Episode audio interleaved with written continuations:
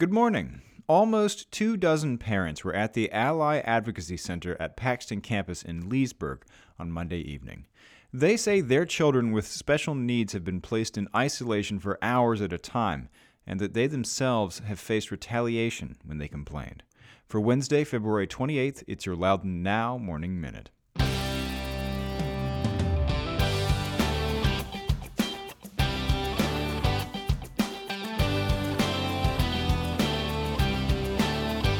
You and thousands of other people listen to the Morning Minute every day. It's trusted, it's personal, and you take it with you wherever you go. So if you've got a business, why not advertise on the Morning Minute and reach the thousands of people listening right alongside you wherever they are? Get in touch at loudounnow.com slash advertise or email us at sales at loudounnow.com. That's loudounnow.com slash advertise or sales at loudounnow.com.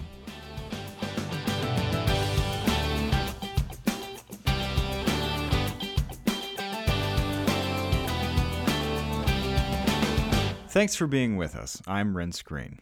Those parents I mentioned started their meeting by sharing their stories with each other.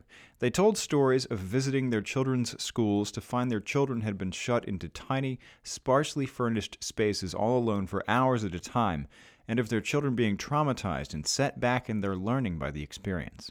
Some parents said when they complained about the treatment, they were reported to Child Protective Services. Alex Erkelishan, a father of a child with Asperger's syndrome, said he discovered his son had been shut into a small room at Frederick Douglass Elementary that school staff were calling the chill room or cool down room for hours at a time. He later saw that room. He was in a 10 by 10 room. There was no carpet, there was nothing on the walls, cinder block, and a linoleum floor. And on three separate occasions, and I had to figure this out, nobody told me, he was put in this room for in excess of five hours. Wow. And I didn't even know the room existed. Jennifer Vernon, who has a son at Stonehill Middle School who struggles with attention deficit hyperactivity disorder and anxiety, said her son had seen the inside of a chill room too. It happened multiple times.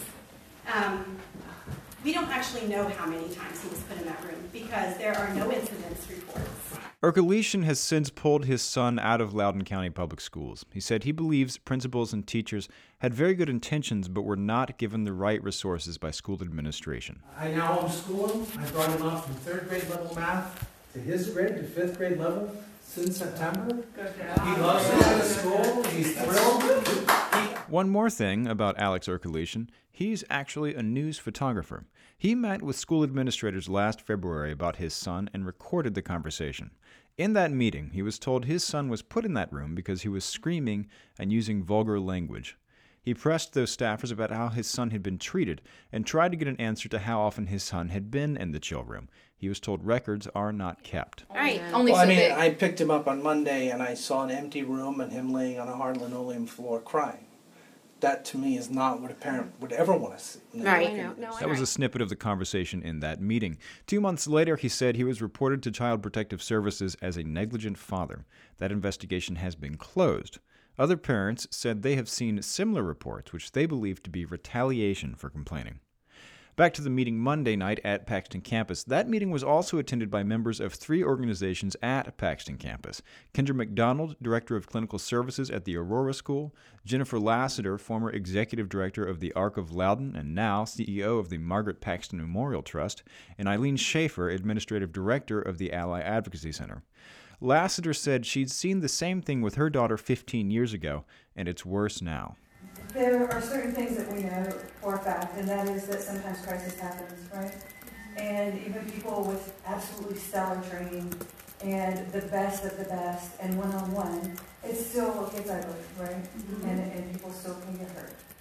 So we put processes in place to, to make sure that when those things happen, everybody knows what they're supposed to be doing, and everybody knows what happened before and after, and do our best not for that to again. But the parents there said there is little documentation of what their kids go through during school hours, and they have trouble even getting copies of those records. The meeting was led by Claudia Skinner, who is also one of a handful of parents at a town hall on Saturday with State Senator Jennifer Wexton and state delegates John Bell and David Reid. Bell said those officials would be jointly sending a letter to ask for an investigation into Loudoun County Public Schools practices and would ask the State Department of Education to get involved. In response to requests for more information and comment, Loudoun County Public Schools Public Information Officer Wade Byard referred to a presentation from last week at the school system's Special Education Advisory Committee. Guidelines for seclusion presented at that meeting state that it should be used only in an emergency, i.e., a sudden, urgent, usually unexpected situation that requires a person to take immediate action to avoid harm, injury, or death to a student or to others when there is immediate danger to the student and or to others, and quote should only be conducted by a team of trained school-based personnel with at least one additional staff member present and in line of sight. According to that presentation, seclusion is not a teaching procedure or behavioral intervention and should not be administered as punishment or to address behaviors for non emergency reasons, such as noncompliance, disrespect, disobedience, misuse or destruction of property, disruption, threats, etc., and should last only as long as necessary to resolve the actual risk of danger or harm while awaiting the arrival of other trained staff. Again, these are school system policies.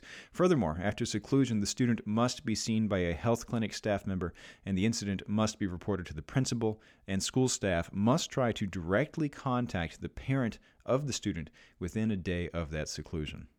Byard said by law, the school system cannot dispute individual claims because they cannot discuss individual cases.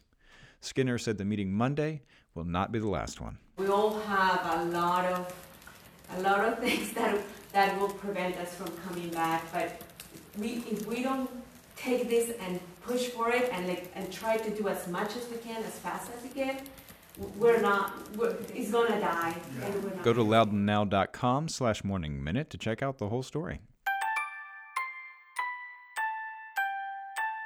In other news, after working for months, two months short of a year in fact, on a policy about when to close a school building, the school board has abruptly dropped the topic entirely.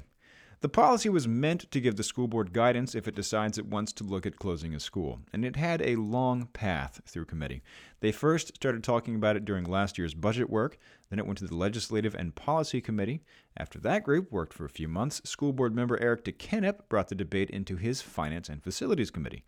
There it stayed for yet more months, and DeKenipp was the policy's biggest opponent, and he was accused by two other members of his committee of trying to use his position as chairman to block a vote. But last night, it finally got back to the full school board for a vote, and they voted 6 to 1 to lay it on the table, with two school board members absent. This policy did not recommend closing any schools, and of course, the school board can still close a school if it wants. The policy would have laid out rules for notifying the public, gathering public input, and laid out factors for the board to consider when they're deciding whether to close a school. It also did not have enough supporters for a vote or to go back to committee for more work, so that's that. The County Board of Supervisors, meanwhile, is trying to put those fake going out of business sales out of business. State law holds that businesses cannot advertise or insinuate that they are going out of business without first paying a fee or a permit from the local commissioner of the revenue. But some businesses set up those sales and never actually close shop. Last week, the board adopted tighter rules on going out of business sales to crack down on those. The new rules will bring the county's laws in line with state law, allowing the Commissioner of Revenue to get an inventory of the store's remaining stock. Only that inventory can then be sold. A business that breaks the new rules can be charged with a misdemeanor.